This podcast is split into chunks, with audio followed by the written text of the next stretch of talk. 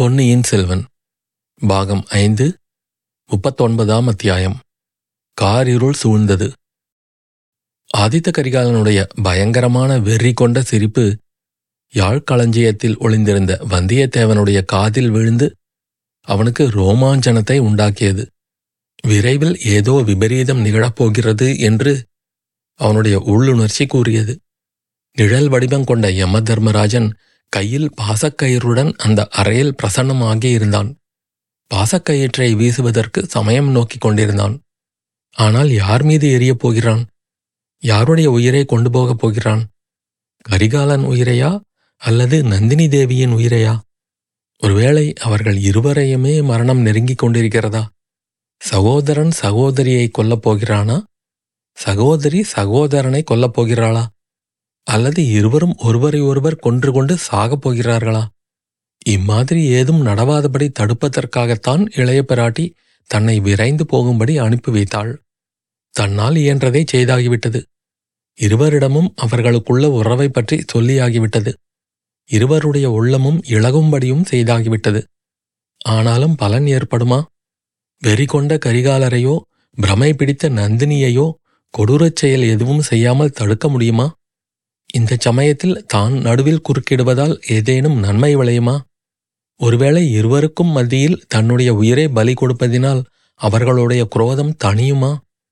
இவ்வாறெல்லாம் எண்ணி வந்தியத்தேவனுடைய உள்ளக்கடல் கொந்தளித்து கொண்டிருந்தது.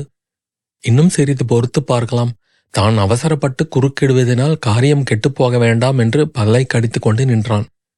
கரிகாலருடைய வெறி கொண்ட சிரிப்பு அடங்கிய பிறகு அவர்களுடைய சம்பாஷணை மேலும் தொடர்ந்தது. ஐயா, என் வாழ்நாளில் தங்களுக்கு மகிழ்ச்சி தரும்படியான காரியம் எதுவும் நான் செய்ததில்லை. சாகும் சமயத்திலாவது தாங்கள் சிரித்து மகிழ்வதற்கு காரணமானது பற்றி சந்தோஷம் என்றாள் நந்தினி. ஆம் நந்தினி, இன்றைக்கு எனக்கு மிகச் சந்தோஷமான தினம்தான். இத்தனை வருஷமாக நீ என்னை படுத்தி வைத்த பாட்டுக்கெல்லாம் இன்றைக்கு முடிவு ஏற்படப் போகிறது. இந்த தடவை நான் காஞ்சியிலிருந்து புறப்பட்ட போது ஒருவாறு மனத்தை திடப்படுத்தி கொண்டுதான் வந்தேன். உன்னை நேரில் பார்த்த பிறகு ஒருவேளை என் மனம் பேதலித்து விடுமோ என்று பயந்து கொண்டிருந்தேன். அதற்கிடம் இல்லாமல் நீயே வாளை என் கையில் கொடுத்து விட்டாய் என்று கூறி கரிகாலன் மீண்டும் சிரித்தான். கோமகனே, எனக்கும் இன்று சுபதினம்தான். தங்கள் கையினால் வெட்டுண்டு இறப்பதைப் போன்ற இனிமையான மரணம் எனக்கு கிட்டப்போவதில்லை. ஒரு காலத்தில் தாங்கள் என் கழுத்தில் பூமாலை சூட்டப் போகிறீர்கள் என்று ஆசை கனவு கண்டு கொண்டிருந்தேன். அது நிறைவேற முடியாமல் போயிற்று. தங்கள் கையில் உள்ள வாளை என் கழுத்தில் சூட்டிக்கொள்ளும் பேராவது எனக்கு கிடைக்கட்டும். ஐயா, நேரமாகிறது, ஏன் தாமதிக்கிறீர்கள் என்றாள் நந்தினி. பல வருஷம் தாமதித்தாகிவிட்டது. இன்னும் சில நிமிஷம் தாமதிப்பதினால் நஷ்டம் ஒன்றுமில்லை. நந்தினி, சற்று என்னை பார். கடைசி முறையாக என்னை பார்த்து என் கேள்விக்கு மறுமொழி சொல். பூமாலை சூட்ட வேண்டிய கையினால் நான் ஏன் உனக்கு வாள்மாலை சூட்ட வேண்டும்? நீ ஒரு காலத்தில் ஆசை கனவு கண்டது உண்மையாக இருந்தால் இப்போது ஏன் அதை நிறைவேற்றிக் கொள்ளக்கூடாது? அதற்கு தடையாக நிற்பவர்கள் யார் என்று சொல்லு. உன்னை கொல்லுவதற்கு பதிலாக அவர்களை கொன்றுவிட்டு மறு காரியம் பார்க்கிறேன் என்றான் கரிகாலன். வேண்டாம் ஐயா, வேண்டாம்.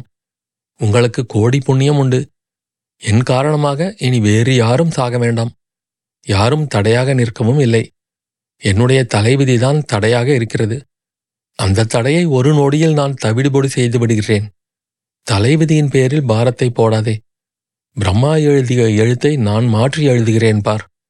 நந்தினி குறுக்கிட்டு, பிரம்மா எழுதிய எழுத்தை மாற்றி எழுதலாம், ஆனால் ஒருவருடைய பிறப்பை மாற்றி அமைக்க முடியுமா என்று கேட்டாள். எதை பற்றி கேட்கிறாய் நந்தினி? நமது சிறு பிராயத்தில் உன்னை பட்டர் குலத்து பெண் என்றும் அதனால் உன்னுடன் சிநேகம் செய்யக்கூடாதென்றும் என் குடும்பத்தினர் சொன்னார்களே, அதை பற்றியா? இல்லை, நீ பட்டர் குலத்தில் வளர்ந்தவளே அன்றி அந்த குலத்தில் பிறந்தவள் அல்ல என்பதை நீயும் நானும் முன்பே அறிந்திருந்தோம். அதை பற்றி இப்போது சொல்லவில்லை ஐயா. தங்கள் அருமை நண்பர் வானர் குலத்து வீரர் கொண்டு வந்த செய்தியை பற்றியே சொல்லுகிறேன். பழையாறை இளைய பிராட்டி அவசரமாகச் சொல்லி அனுப்பிய செய்தியை பற்றியே கூறுகிறேன். நான் தங்கள் சகோதரி என்பதை இதற்குள்ளாகவே மறந்துவிட்டீர்களா? நந்தினி, அன்றைக்கு நான் உன்னிடம் அதை பற்றி சொன்னபோது நீ அதை நம்பவில்லை.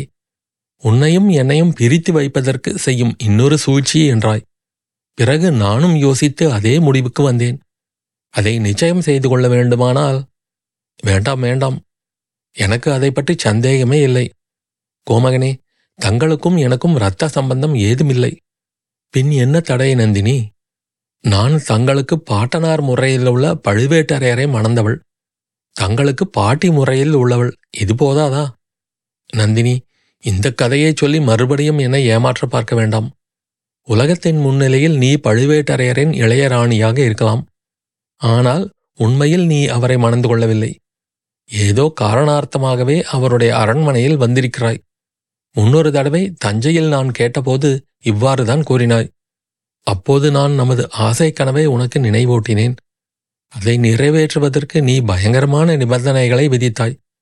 பழுவேட்டரையரை கொன்று என் தந்தையையும் சகோதரியையும் சிறையில் அடைத்துவிட்டு உன்னை சோழ சிங்காதனத்தில் ஏற்றி வைக்க வேண்டும் என்றாய். வெறி கொண்ட ராட்சசி நீ என்று தீர்மானித்து கொண்டு நான் காஞ்சிக்கு போனேன். அப்புறம் நீ என்னை விட்டுவிட்டாயா? இல்லை, ஓயாமல் ஒழியாமல் கனவிலும் நினைவிலும் வந்து என்னை வதைத்து கொண்டிருந்தாய். சில சமயம் அழுது புலம்பி என்னை துன்புறுத்தினாய். சில சமயம் மோகன புன்சிரிப்பு சிரித்து என் உயிரை வதைத்தாய். சில சமயம் பிச்சியைப் போல் சிரித்து என்னையும் பித்தனாக்கினாய். கோமகனே, தங்களுடைய மனப்பிரமைக்கு என் பேரில் ஏன் குற்றம் சுமத்துகிறீர்கள்? தாங்கள் எனக்கு செய்த அநீதிக்கும் கொடுமைக்கும் பலனை அனுபவித்தீர்கள். அதற்கு நான் என்ன செய்வேன்? நான் மட்டும் கஷ்டப்படவில்லை என்று எண்ணுகிறீர்களா? பழுவேட்டரையரின் மாளிகையின் சுகபோகங்களில் ஆழ்ந்து குதூகுலமாயிருந்தேன் என்று நம்புகிறீர்களா என நந்தினி கேட்ட குரலில் மீண்டும் பழையபடி ஆத்திரமும் கொடூரமும் பொங்கி ததும்பின. இதை கேட்டு வந்தியத்தேவன் பீதி கொண்டான். அவனுடைய உடம்பு படபடத்தது. ஆதித்த கரிகாலனின் ஸ்வரமும் ஏறத் தொடங்கியது. நீயும் கஷ்டப்பட்டதாகவா சொல்கிறாய்? அப்படியானால் இப்போது ஏன் நாம் ஏதேதோ பேசிக்கொண்டு வீண் பொழுது போக்க வேண்டும்? என்னுடன் புறப்பட்டு வருவதற்கு உன்னுடைய சம்மதத்தை தெரியப்படுத்து. உடனே புறப்பட்டு செல்வோம். உனக்காக நான் இந்த பெரிய சோழ ராஜ்யத்தை தியாகம் செய்துவிட்டு வர சித்தமாயிருக்கிறேன். பிறந்த நாட்டையும் தாய் தந்தையரையும் உற்றார் உறவினரையும் துறந்துவிட்டு வருகிறேன். கப்பல் ஏறி கடல் கடந்து செல்வோம். கடல்களுக்கு அப்பால் எத்தனையோ அற்புதமான தீபாந்தரங்கள் இருக்கின்றன. அவற்றில் ஒன்றை அடைவோம். உன்னை காட்டிலும் இந்த ராஜ்யம் எனக்கு பெரியதன்று. கோமகனே, தாங்கள் ராஜ்யத்தை துறந்தாலும் துறப்பீர்கள், ஆனால் இந்த கீழ்குல மகள் புராதனமான சோழ சிங்காதனத்தில் ஏறுவதற்கு சம்மதிக்க மாட்டீர்கள், இல்லையா என்று கூறிவிட்டு நந்தினி நகைத்த நகைப்பில் தீப்பொறி பறந்தது. பெண்ணே, இதை வேறு விதமாக பார். உனக்கு என்னை காட்டிலும் சோழ சிங்காதனம் உயர்வானதா? என்னிடம் நீ அந்த நாளிலிருந்து காட்டிய பிரியம் எல்லாம் சிங்காதனம் ஏறி மணிமகுடம் சூடும் ஆசையினால் நடித்த நடிப்புத்தானா என்றான் கரிகாலன். ஆஹா, அப்படியே வைத்துக் கொள்ளுங்கள். எனக்கு அரண்மனை வாழ்வும் அரச போகமும் அரியாசனமும் தான் வேண்டும். இவற்றுக்காகவே பழுவேட்டரையரை நான் மணந்தேன். இவற்றுக்காகவே வீரபாண்டியரை காப்பாற்றுவதற்கு முயன்றேன். அடிபாதகி, அவன் பெயரை எதற்காக இப்போது சொல்கிறாய் என்று கர்ஜனை செய்தான் கரிகாலன். நந்தினி மறுமொழி கூறுவதற்கு முன்னால் அவன் தொடர்ந்து மேலும் கூறினான். ஆஹா, எனக்கு தெரிகிறது. உன்னுடைய சூழ்ச்சியெல்லாம் இப்போது எனக்கு நன்றாக தெரிகிறது. வீரபாண்டியனுடைய பெயரை சொன்னால் எனக்கு ஆத்திரம் வரும். நான் உன்னை உண்மையாகவே கொல்ல வருவேன். உடனே இங்கு நீ காலாலீட்டத்தை தலையால் செய்ய காத்திருக்கும் வாலிப சிங்கங்களில் ஒருவன் வந்து என்னை கொன்று விடுவான் என்பது உன் அந்தரங்க நோக்கம். அடிசாண்டாளி, அந்த வந்தியத்தேவன் எங்கே இருக்கிறான்? எங்கே அவனை மறைத்து வைத்திருக்கிறாய்? சொல். இங்கேதான் அவன் ஒளிந்து கொண்டிருக்க வேண்டும். நீ என்னோடு வர மறுப்பதற்கு காரணமும் இப்போது நன்றாய் தெரிகிறது. ஆமாம், அவன்தான் காரணம். அவனோடு நீ ஓடிப்போக எண்ணியிருப்பதுதான் காரணம். பழுவேட்டரையரே நீ இவ்விடம் விட்டு அனுப்பியதற்கும் அவன்தான் காரணம். நீங்கள் இரண்டு பேரும் சேர்ந்து பேசிக்கொண்டுதான் இப்படியெல்லாம் சூழ்ச்சி செய்திருக்கிறீர்கள். ஆஹா, எப்படி நான் ஏமாந்து போனேன்! எங்கே அந்த பாதகன் வந்தியத்தேவன்? எங்கே உன்னுடைய புதிய காதலன்? இவ்வாறு ஆதித்த கரிகாலன் வெறி கூச்சல் போட்டுக்கொண்டே கத்தியைச் சுழற்றி கொண்டு அங்குமிங்கும் அந்த அறையில் ஓடத் தொடங்கினான். ஒரு சமயம் யாழ்களஞ்சியத்தை நெருங்கி வந்தான். அப்போது நந்தினி ஒரே பாய்ச்சலாக பாய்ந்து சென்று அவன் காலடியில் விழுந்து, கோமகனே, இதை கேளுங்கள். உங்களுக்கு கோடி புண்ணியம் உண்டு. நான் சொல்வதை கேட்டுவிட்டு பிறகு எது வேணுமானாலும் செய்யுங்கள். வானர்குல வீரரை பற்றி தாங்கள் கூறுவது அபாண்டம். பூமாதேவி பொறுக்க மாட்டாள். அவருக்கு ஏதேனும் தாங்கள் தீங்கு செய்தால் என் அருமை தோழி மணிமேகலை உயிரையே விட்டுவிடுவாள். தங்களுக்கு மகத்தான பாவம் சம்பவிக்கும். வேண்டாம், இதோ என் நெஞ்சை பிளந்து பாருங்கள். வீரபாண்டியருடைய வாளினாலேயே என் நெஞ்சை கீறி பாருங்கள். அதற்குள்ளே தங்களுடைய திருவுருவத்தை தவிர வேறு எதுவும் இராது. இது சத்தியம், சத்தியம், சத்தியம் என்று கூறிவிட்டு நந்தினி விம்மினாள். ஆதித்த கரிகாலனின் வெறி மீண்டும் சிறிது தணிந்தது போல் காணப்பட்டது. அப்படியானால் என்னுடன் வருவதற்கு நீ ஏன் மறுக்கிறாய்? அதையாவது சொல்லிவிடு. ஏன் என் கையினால் உன்னை வெட்டி கொல்லும்படி தூண்டுகிறாய்? உண்மையை சொல்லிவிடு என்று அலறினான் கரிகாலன். ஆகட்டும், ஏதோ சொல்லுகிறேன்.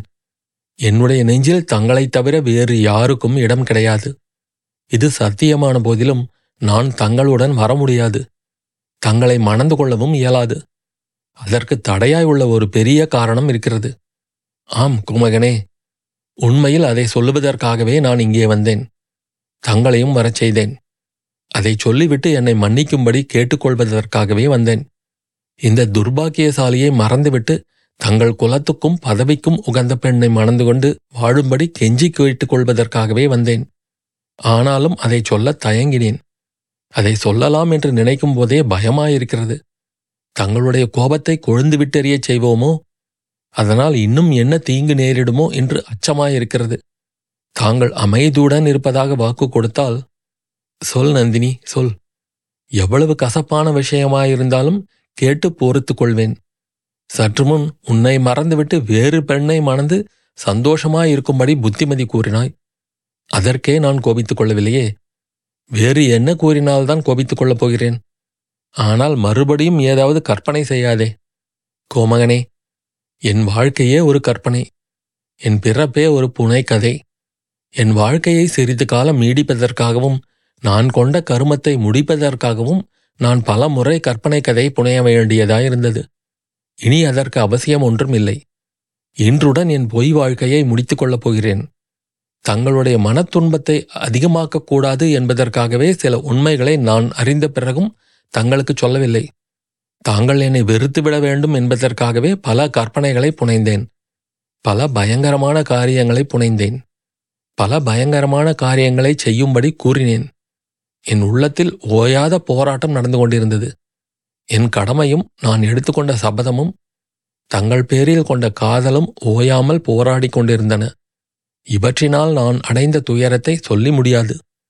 கடைசியாக இன்று அந்த போராட்டமெல்லாம் முடியும் தருணம் நெருங்கியிருக்கிறது.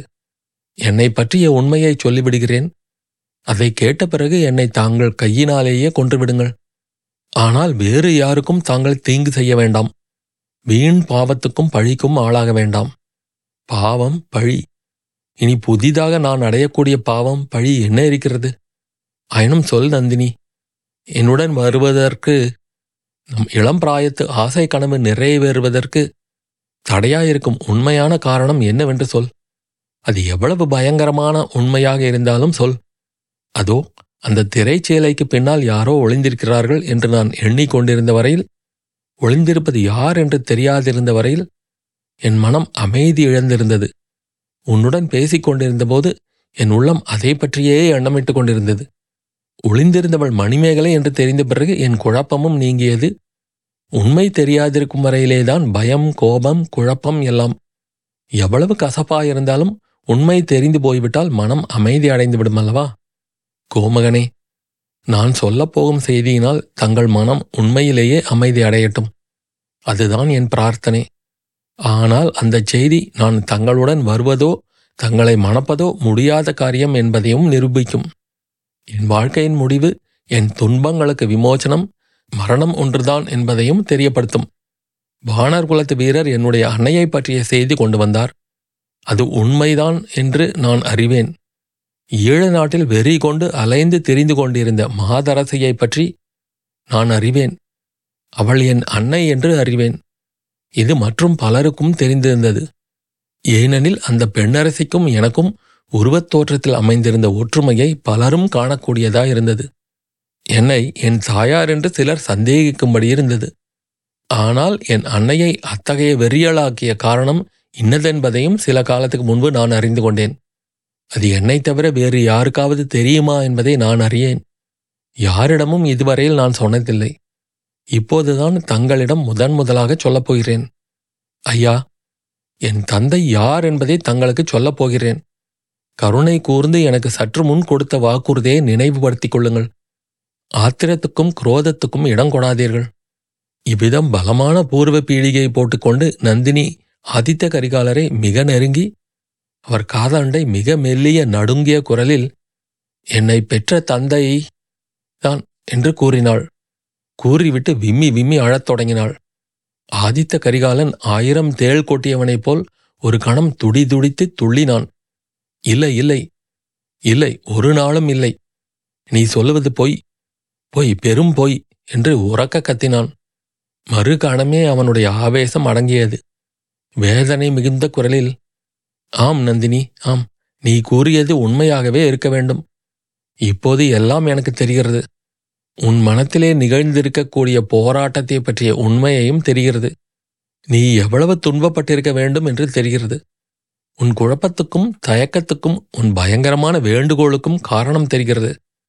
அன்றைக்கு நீ என்னுடைய காலில் விழுந்து மன்றாடிய போது நான் உன் வேண்டுகோளை மறுத்தது எவ்வளவு பெரிய கொடுமை என்று தெரிகிறது.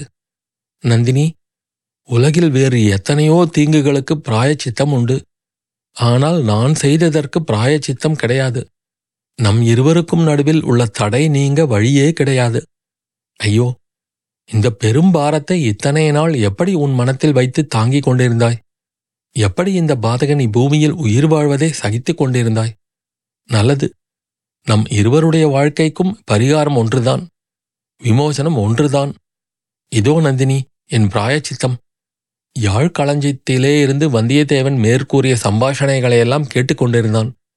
இடையிடையே கரிகாலரின் வெறி மூர்த்தண்யமாகிக் கொண்டிருந்தபோது அவன் அவர்களுக்கிடையே போக எண்ணினான்.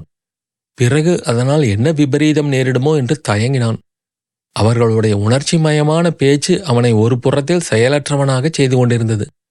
நந்தினி தன்னுடைய தந்தை இன்னார் என்று கூறியது மட்டும் அவன் காதில் நன்றாக விழவில்லை. ஆனால் அவள் என்ன சொல்லியிருக்கக்கூடும் என்று அவன் மனதில் ஓர் ஊகம் உண்டாயிற்று. அது அவனை திடுக்கிடச் செய்தது.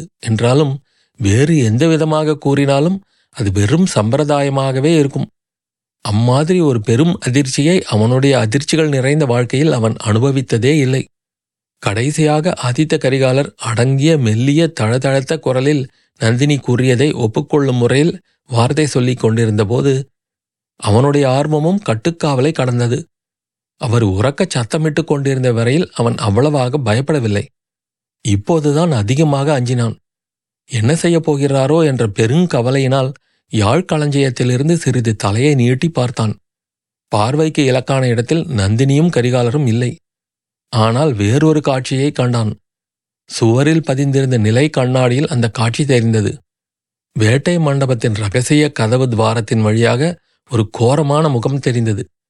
மந்திரவாதி ரவிதாசனுடைய முகம்தான். அடுத்த கணத்தில் வேட்டை மண்டபத்தின் இரகசிய கதவு மெதுவாக திறப்பதை வந்தியத்தேவன் கண்டான். திறந்த கதவின் வழியாக முதலில் ஒரு புலியின் தலையும் பிறகு அதன் உடலும் வெளிவருவதையும் பார்த்தான். உடனே அவனுக்கு உடம்பில் உயிர் வந்தது. உள்ளத்தில் ஊக்கம் பிறந்தது. கால் கைகள் செயல்திறன் பெற்றன. யாழ்களஞ்சியத்தின் மறைவிலிருந்து தாவி வெளியில் பாய்ந்து செல்ல முயன்றான். அச்சமயம் பின்னாலிருந்து அவனுடைய கழுத்தில் வஜ்ராயுதத்தை ஒத்த ஒரு கை சுற்றி வளைத்து கொண்டது. அண்ணாந்து நோக்கினான். காளாமுக கோலம் கொண்ட ஓர் ஆஜானுபாகவான உருவம் கண்முன்னே தெரிந்தது. ஆஹா, இவன் யார்? இங்கு எப்படி வந்தான்? இது என்ன இரும்பு பிடி? கழுத்து நெறிகிறதே, மூச்சு திணறுகிறதே, விழி பெதுங்குகிறதே. இன்னும் சில கண நேரம் போனால் உயிரே போய்விடுமே. வந்தியத்தேவன் ஒரு பெருமுயற்சி செய்து அந்த இரும்பு கையின் பிடியை திமிறி தளர்த்தி கொண்டு வெளியில் பாய்ந்தான். பாய்ந்த வேகத்தில் தரையில் விழுந்தான். தலையிலே ஒரு பெரிய பாறாங்கல்லை போட்டது போல் இருந்தது. ஒரு கணம் அவன் கண்களின் முன் கோடி சூரியர்கள் கோடானு கோடி கிரணங்களை பரப்பிக்கொண்டு பிரகாசித்தார்கள். அடுத்த கணத்தில் அவ்வளவு சூரியர்களும் மறைந்தார்கள். நாலாபுறமும் இருண்டு வந்தது. வந்தியத்தேவன் அக்கணமே நினைவை இழந்தான். யாழ்களஞ்சியத்திலிருந்து அதன் வாசலில் கிடந்த வந்தியத்தேவனுடைய உடலை மிதித்து தாண்டி கொண்டு ஒரு கோர பயங்கரமான காளாமுக உருவம் வெளிப்பட்டது. யாழ்களஞ்சியத்தின் அருகில் தடால் என்ற சத்தத்தை கேட்டு நந்தினி திரும்பி பார்த்தாள். காளாமுக உருவம் கையில் கத்தியை உருவிக்கொண்டு தன்னை நோக்கி வருவதை கண்டாள்.